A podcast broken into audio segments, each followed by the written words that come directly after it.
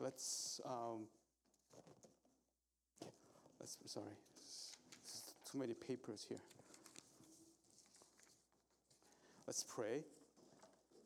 Father, as we uh, come before you and as we uh, look into your word, um, that you would, um, Lord, your word is the everlasting word that does not change with time and culture. It rises above all because it's, it's the eternal truth. And so, Lord, as we look into this portion of your word, that you will speak to us and allow us to really consider the implications and what it's really saying so that we may indeed be the doers of your word. In Jesus' name we pray. Amen. So, you know, one thing that I'm realizing as I am reading through the New Testament, I think uh, many of us, hopefully you guys have been keeping up with it, is, you know, what I thought that I knew, um, I realized that I didn't really know, uh, or I didn't know to the extent that I should be, I should know. And also there are some new findings uh, in many of these passages. Um, I think sometimes as I read, um, like there's a word that just kind of pops out, or maybe a phrase. I was like, oh, okay, I didn't even know that it was there. Or, oh, wait a minute, it, this word or this phrase kind of comes at me at a, with a different, it sheds different light, right? And just catch it, these things catch me off, uh, off guard. And I think part of it is because I am so familiar with the, the NIV, New International Version, because that's the version that I read growing up. But now that I'm reading it uh, in ESV, I think there are some words and phrases that are, I think, kind of new to me.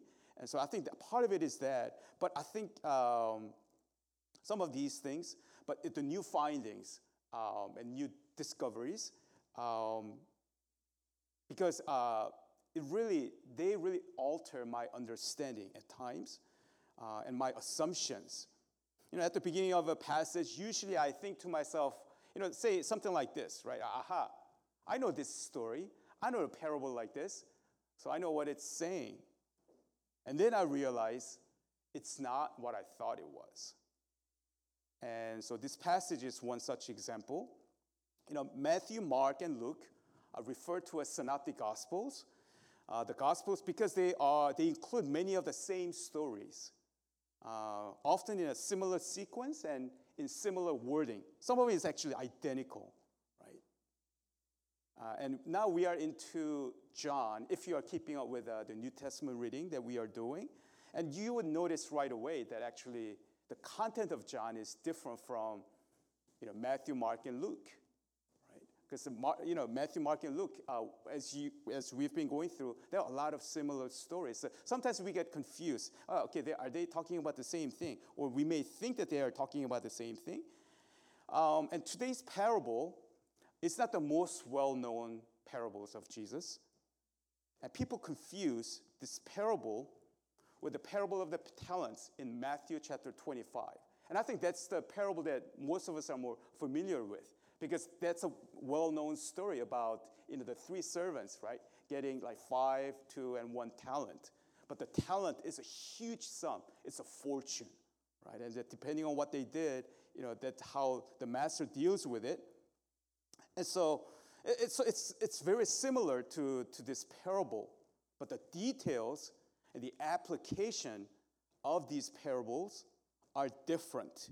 Because it, uh, in the parable of the talents, the amounts are, as I said, are larger and vary in size. And, and the, there, the master tests the servants for their fitness for larger tasks. Whereas here, the amounts are smaller and they are given the same amount to all 10 servants. So it is a different parable. And you know, usually we think, oh, it's, but it's a similar pa- parable, so it must, be, it must mean the same thing. That's what I thought. But it is different. Now, the parables are meant to capture the listeners from what is familiar, familiar to them, and then move them to the realm of the unfamiliar. Let me repeat that. So the parable is designed to capture the, the, listening audience from what is familiar to them and move them to the realm of the unfamiliar. What do I mean? Jesus uses parables to convey spiritual truth that is not familiar to them because these people they, are, they, don't know, they don't really know the spiritual truths that are new and unfamiliar to the hearers by telling stories drawing from their customs, their traditions, what is familiar to them. That's what parable does. So he's trying to convey this uh, deep spiritual truth. But instead of simply just telling them it is, what it is, he's using familiar stories that people can ev- immediately identify with. Aha, ah, I, that's really familiar to me. So he's using stories, traditions, customs to convey the deep spiritual truth. That is the function of the parable. So the story, this story, is about a nobleman going away to receive a kingdom for himself. And he's going away to have someone with higher authority than he uh, give him the kingdom, right? And, um, and this uh, parable actually has a historical background and the familiarity with the original audience. As I said before. Now, uh, as we know, during that time, Israel was ultimately under the rule and authority of, of Caesar in Rome. But the Romans, they didn't, want to, they didn't want too many conflicts, too many revolts just coming up in all over the world, in, in, in, the, in the regions that they, they occupied and ruled. So the, Romans allowed kings in those different regions so that people will be okay, right? Okay, at least we have our own kings. It's almost like a puppet state? So the Romans, they were pretty smart, right? They didn't want to just like come down on them too harsh. So they say, hey, they were trying to just like use these puppet states and puppet kings and still retain control. So what they did is Rome would recognize them to rule over that particular region. And what they would do is they would affirm their authority that they are, these are your kings. And the kings who ruled Israel were neither Romans nor Jews at that time. Even though it was in, a, uh, in, the, in the region of Judea, mostly populated by the Jews at that time, their king wasn't Jewish.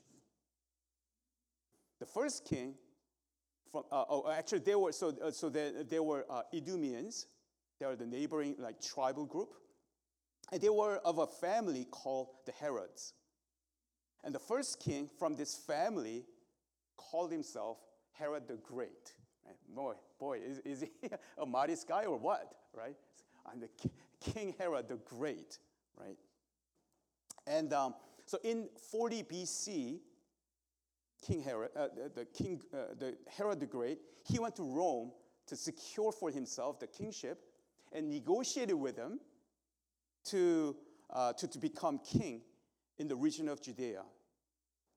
And then when he died in 4 BC, one of his sons, actually, he uh, made this uh, edict where, like, he had three sons, so he just uh, gave out to different regions that he was ruling. And, uh, and one of the, one of the, uh, the sons, three sons, Archelaus, succeeded him in Judea, in the region of Judea. Two other brothers in different regions. And he was a, this guy, Archelaus, he was one wicked guy, right? And what he did actually is uh, when he succeeded him, his father, uh, the late father, the first thing that he did, one of the first things that he, he's done, is on the very first Passover, right? You know, like the Passover is the most important, right, festival and religious observ- uh, observation thing for, for the Jew, uh, Jewish people at the time. The very first Passover, he slaughtered 3,000 Jews. Wow, you think about that, right? Back in those days, there is no such thing as like, you know, trying to woo people, right? He tried to rule with iron of fist and just kind of try to just put fear in the people that he would rule. So he slaughtered 3,000 Jewish, Jewish uh, Jews on the most important day in their history. Obviously, Jews hated him. They just hated his guts, right? They despised him uh, for obvious reasons. And then the time came for Archelaus to go to Rome, far country, to get the official stamp of approval from the, from the Rome, from the Caesar. He had to go there to get officially, it's like, hey, I am, you know, my, uh, my father's son, let me just rule. I just want your official approval. And when he went to Rome, the Jewish subjects living in Judea, obviously, you know, when they found out that he was going to Rome, they sent a delegation to ask that he not be made king over them. So while Archelaus was appealing before Caesar to give him the right to rule over Judea, the delegation was also plead, pleading with Caesar that they didn't want him to reign over them. Right? So can you imagine that both parties is like asking, putting on the request? But in the end, Caesar didn't want to just, you know, just rock the ship. So he allowed Archelaus to become king in the region of Judea. Obviously, he, would he be pleased with uh, what the Jewish people have done when they sent a delegation all the way to Rome, right? So the original audience would have been very familiar with these events and would have immediately recognized its parallel. Now, here, Jesus is not saying, or he's not comparing himself to Archelaus, but what he's doing is by using this parable, he's capturing the listeners, uh, uh, the interest of the listeners with the familiarity. It's like when, when the, the original listeners would listen to uh, hear this parable, it's like, oh, okay, we remember this. I remember what happened. It's very familiar. There's a like really striking parallel here. So then, why does Jesus? The question is, why does Jesus tell this parable at this point? What's the point of it? Just as to tell him another familiar story? No. Here's why. Jesus' journey to uh, Jerusalem was nearing its end. In other words, this was his very last trip to Jerusalem. In a matter of a few days, he will be crucified. But as he was talking about the kingdom of God, people thought that he would set up a magnificent earthly kingdom there. And as the Messiah, when he proclaimed that the kingdom of God is near, what Jewish hearers heard was an immediate establishment of a physical and visible kingdom. In verse 11, it says, As they heard these things, he was, uh, he was uh, talking about the kingdom of God, right? He proceeded to tell a parable because he was near to Jerusalem and because they supposed that the kingdom of God was to appear immediately. So when Jesus was talking about the spiritual, uh, the, the kingship and the kingdom of God, what the Jewish hearers, once again, in their own limited, finite mind, is that he's gonna just basically kick out the heathens, the Romans, and establish this glorious earthly kingdom and they suppose that the kingdom of God was to appear immediately. The word appear here is something that is on the horizon. You like, you know, when you're on the, you know, because the earth is not flat, but it's, you know, it's round. And so, like, you know, as you would, uh, on a ship, uh, on, on, a, on a boat, right? At first, you're not seeing anything, but as you get closer to the land, slowly you see, right, on the horizon. Something like, you know, faint, but something is showing up. And as you go further in, you see clearly what's, what's about to, uh, what's just, what lays before you, some kind of landmark or island, some, some kind of landscape, right, thing. That's the word that's here.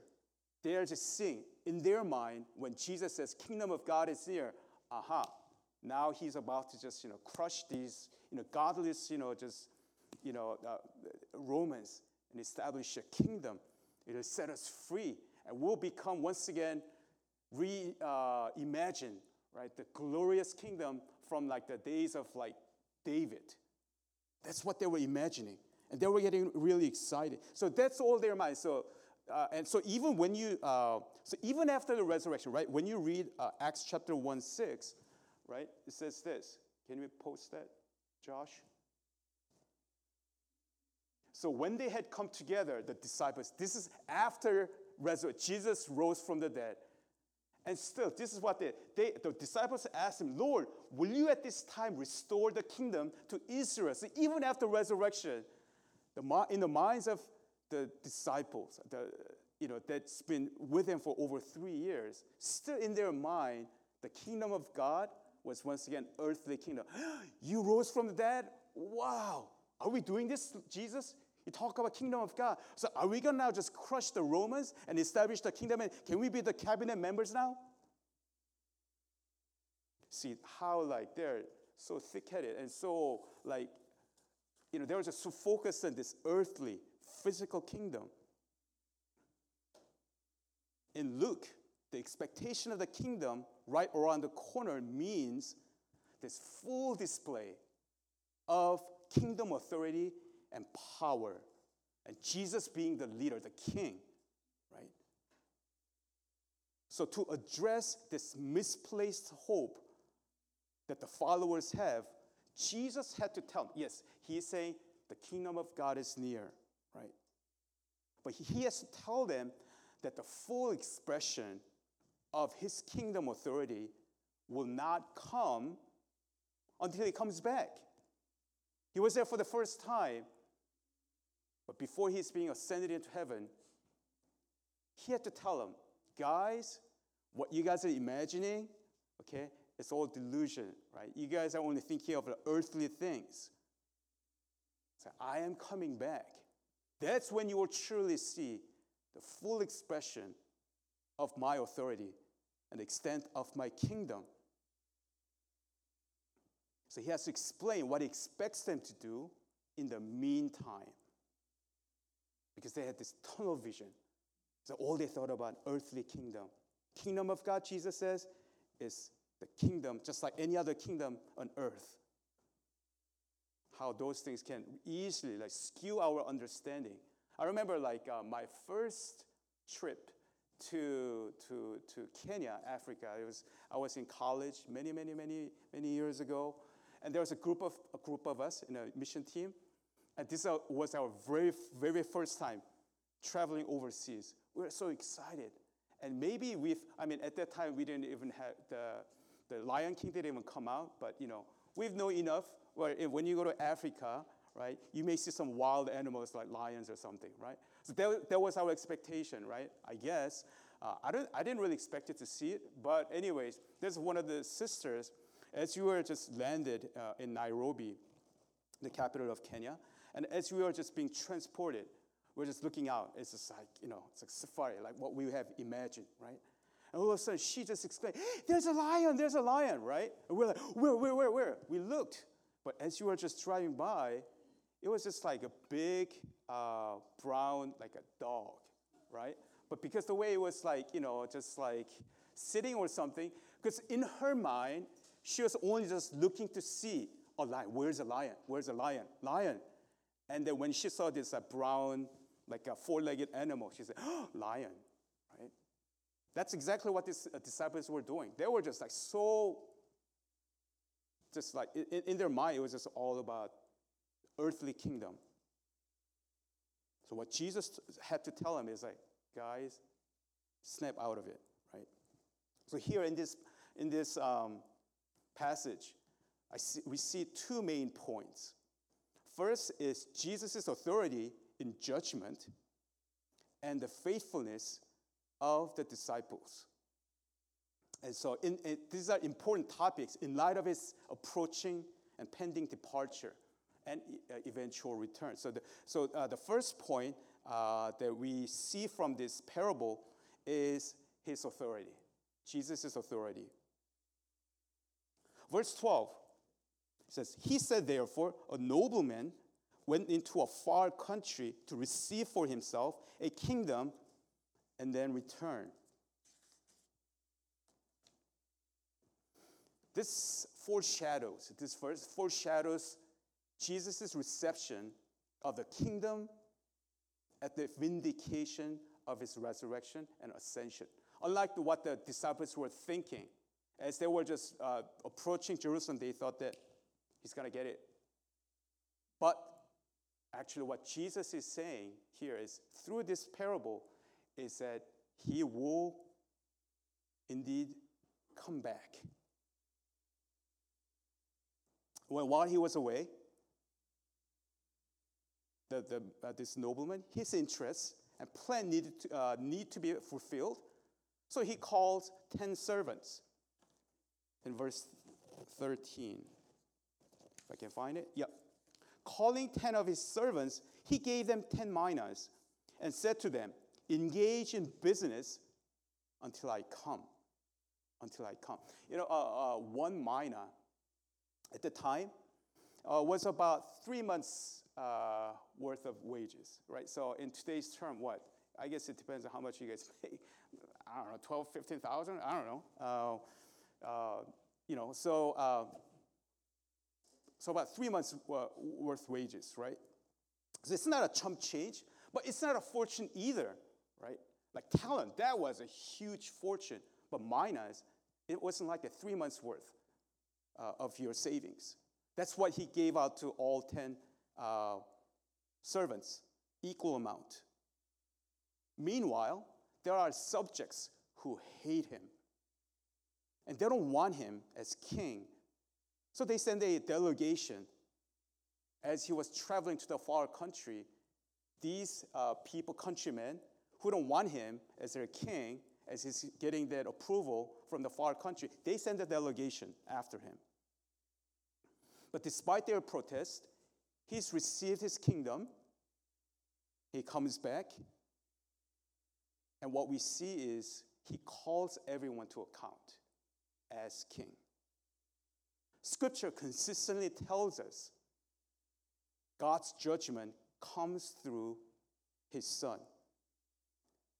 John chapter 5, this is amazing, like, you know, I was just reading it this past week. I didn't even know this passage was going to come up. But John chapter 5, verse uh, 27 says this. And he has given, the Father has given him, Son, authority to execute judgment because he is the Son of Man. Do not marvel at this, for an hour is coming when all who are in the, in the tombs will hear his voice and come out everyone, right? Those who have done good to the resurrection of life, and those who have done evil to the resurrection of judgment.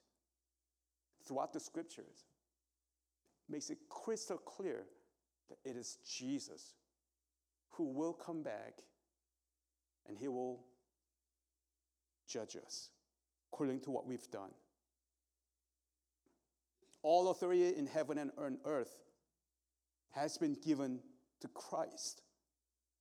That means he will set the term of how he would judge every one of us. We don't get to decide what the terms are or how they should be set.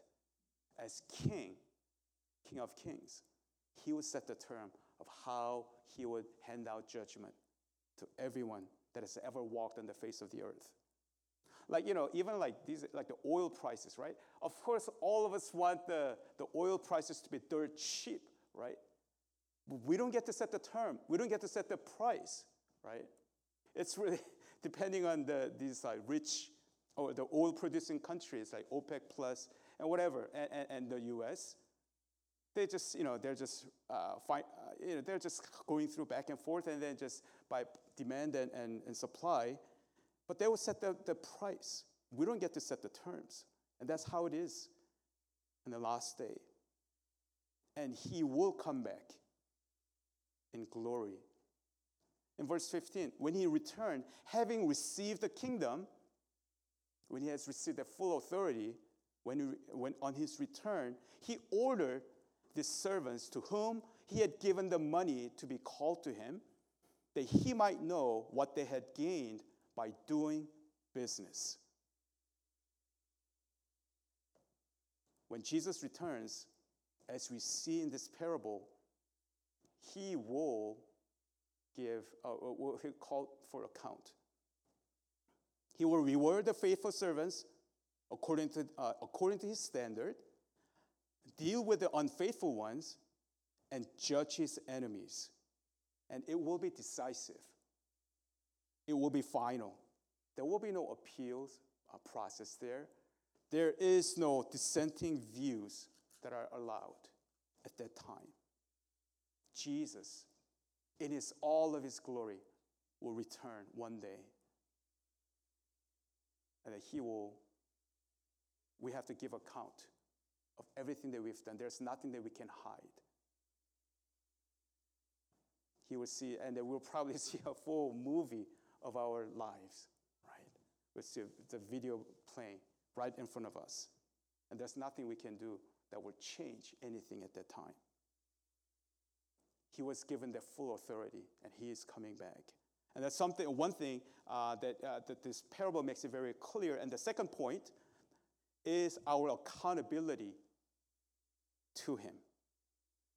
And here's a compelling thing about this parable is that you are in there somewhere. You are, you are in it somewhere.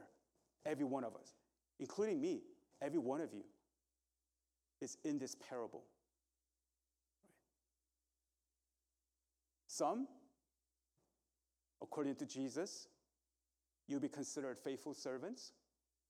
Some of us will be unfaithful servant. Still others will be considered enemies. Depart from me, I never knew you. Every one of us. Not just only the people sitting here, but everyone in this world belong to one of those three. There's no exception. You know, these days, the interest rates are rising like a rocket, right? I mean, it's just like going up like crazy. And everybody's talking about and is fretting that the possibility of a recession. Oh man, with this like rates being this so high, you know, the, the business, they're gonna have a hard time borrowing and all these things. The, the credit condition is really tighter, you know, so people are having a hard time securing, you know, uh, even just buying a house, even though you want to, because the, the, the, the loan rates are so high, and so people are just fretting the possibility uh, of a recession. Back in the, the Greco Roman world, interest rates were far worse and exorbitant. So only a few people had enough capital to start a business. And those doing business, because there was a lack of competition, they could just easily make a killing, right?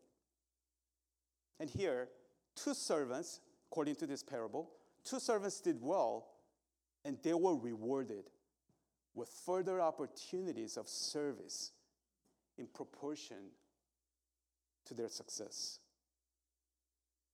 What we see here is that these servants, they really cared about the master.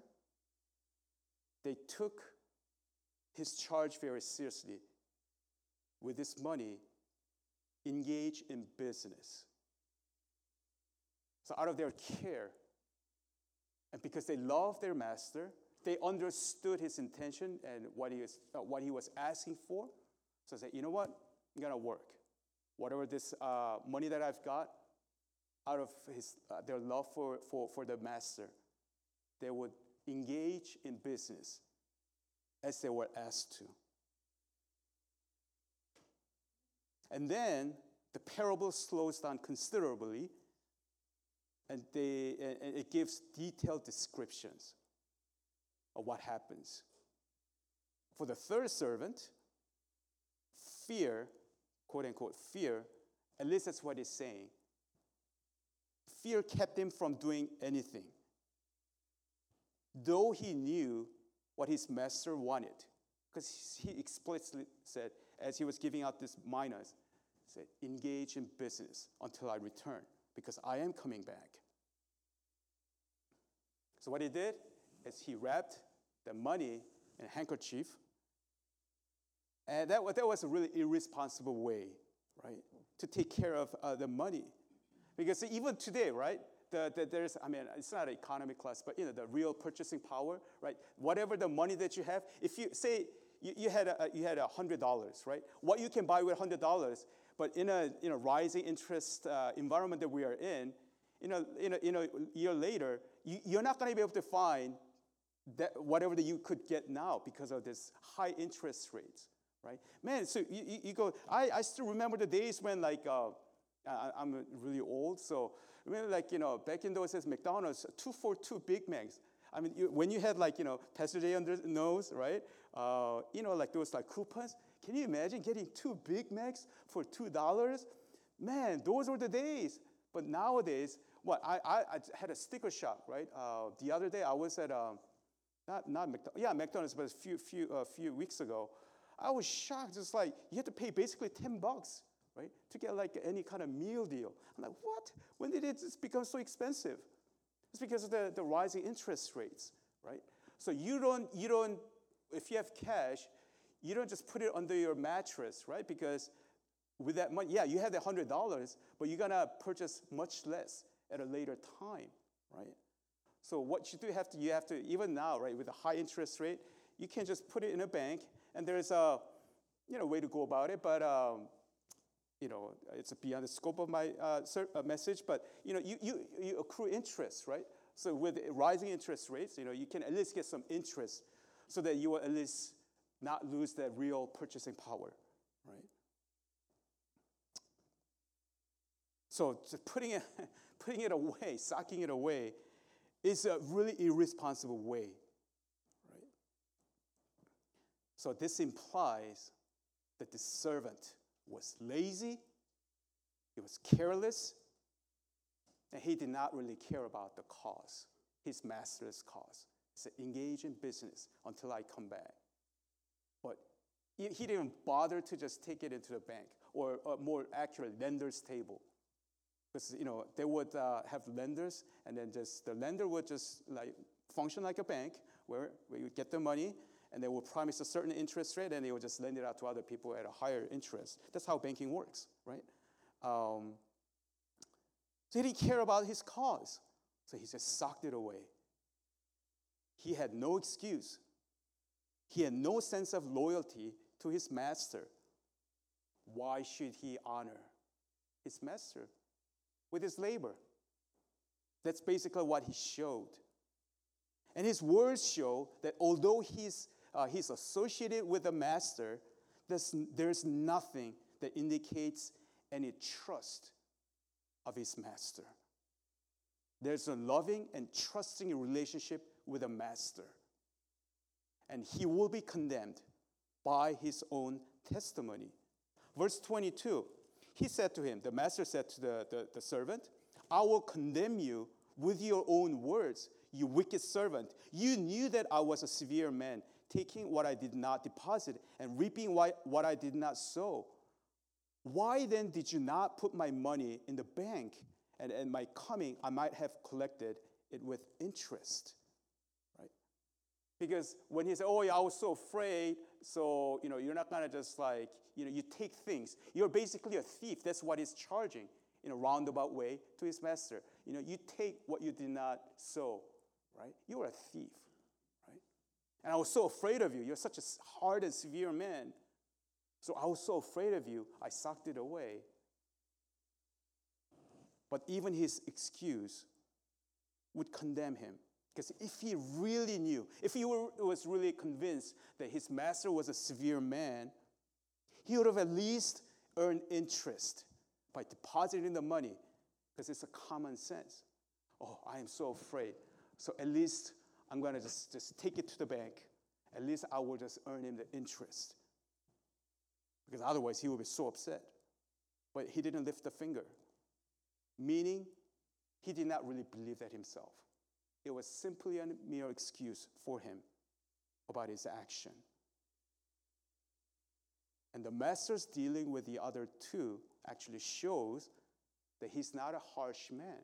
Because for the first servant, who was the, the, one mina, he earned 10 minas. And you know, like, that's also very like a uh, nice way that, uh, just a humble way that he disguised it is that your mina earned 10 minas. He didn't say, look, Lord, uh, look, master, you know, I worked so hard and through my fruitful labor, Here, now I got you, I got you 10 minas. That's not what he said. There it says, the, the servant who earned uh, 10 minas said, Your mina earned 10 more. Same thing with the second uh, servant. Your mina earned five more. What does the master do? Faith, good and faithful servant.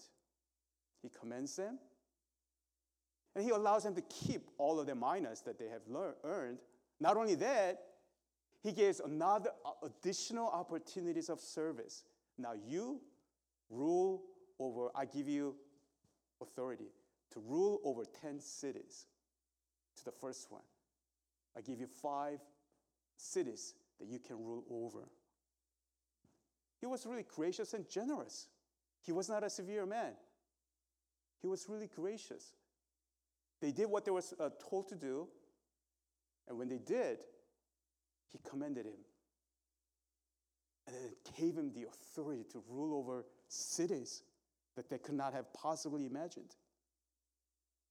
They received a warm commendation from their master. So not only did they keep what they have earned, but they also received this amazing opportunity to rule over the cities. Wow, what a generous thing. The wicked servant didn't really know the character of his master at all. Because as, as we said in verse 21, for I was afraid of you because you are a severe man. You take what you did not deposit and reap what you did not sow. This servant is a picture of a hybrid people. People who are associated with the community, had the appearance of being part of the community that Jesus founded, but they have really never ever knew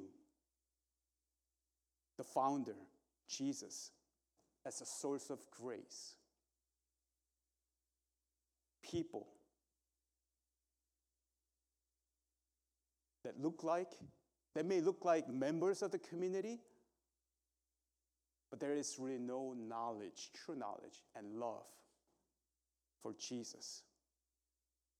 I know it's, it's a harsh thing, but there are plenty in the church where they, on the appearance, because they show up on Sunday, they have the, all the appearance of being a Christian, church member. They may even have the title of being a deacon, elder, what have you.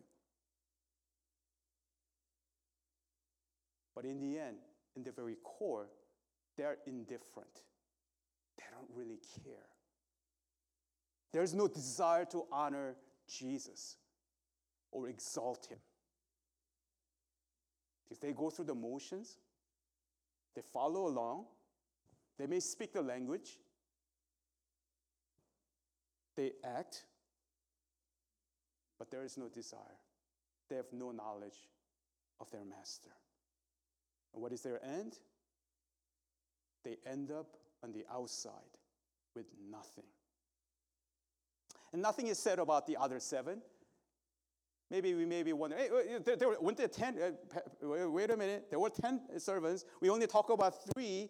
So what about the other seven? Well, that's beside the point. Because what Jesus is focusing, or the, the parable is concerned with two classes of people two classes of servants those who are faithful to the master's command and those who are not. That's the only thing that matters. So, this parable teaches that everyone is accountable to Jesus one way or another. Those who follow Christ are accountable to serve his cause. And we see that God graciously and generously honors faithfulness. God honors those who honor him. And this makes this parable a call to faithfulness. And also, you know, in, uh, towards the end of the, uh, the, the, the, the, parable, right, uh, in verse 24, that's something that's like questionable, right, that was just, it's a head scratcher.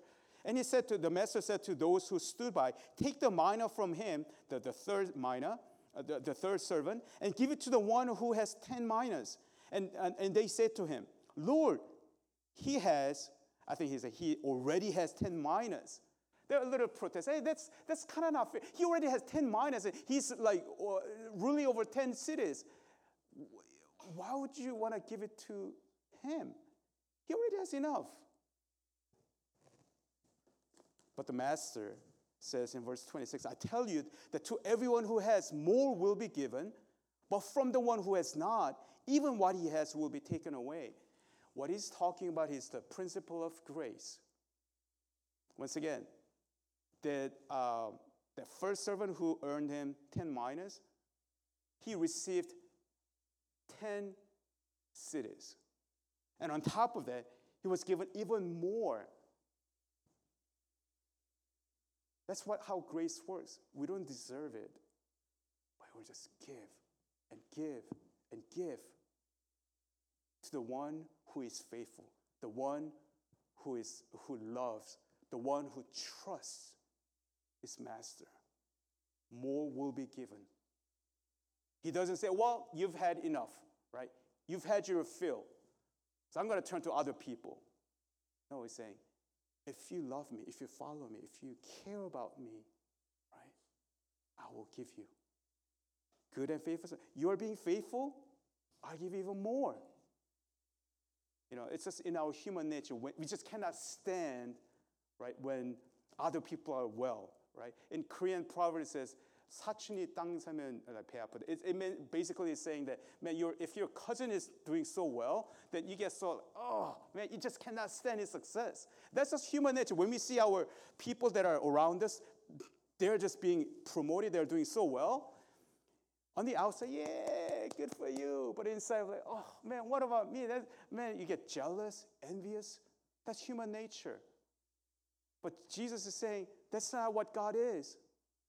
These people that were standing by, they were like getting really like envious of this one uh, servant who had 10 minas. He was given even more.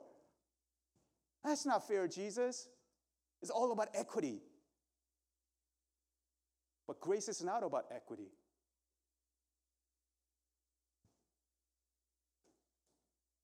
How we live our lives matters to God. And one day, He will give His judgment on every single one of us. And one, no one will ever escape this. You know, one of the expressions that we keep hearing from popular culture is be true to yourself. Be yourself. When it comes to integrity, that makes sense. But also, it also often means that you can and should be led by your own self interest. Hey, this is me. I am being myself, okay? I'm not gonna let anybody tell me who I am. I'm gonna do what I'm gonna do. I set my uh, mind on doing this my way, and that's me. But here's the danger with that kind of thinking. Because accountability to Christ is not a matter of self interest or self determination. We are not the standard our, uh, that our life should uh, be measured by. We don't set the agenda, God does. With all the talks of becoming accountable, this is you know, that word accountability gets thrown out, th- thrown around all the time. It's good to, to some certain extent, but they're really missing the point because we are already accountable to God. He's the one who made us, created us, and therefore we are accountable to Him. What is thy bidding, my master? Should not be just Darth Vader's inquiry, right? We got, we got to be asking the same thing. What is thy bidding, my master? This passage tells us recognize Christ's authority, and he will come back to give out his judgment on every single one of us. So trust him and be faithful to his calling. Let's pray. Let's just go before the Lord and uh, just think about the, uh, just consider, give it a thought.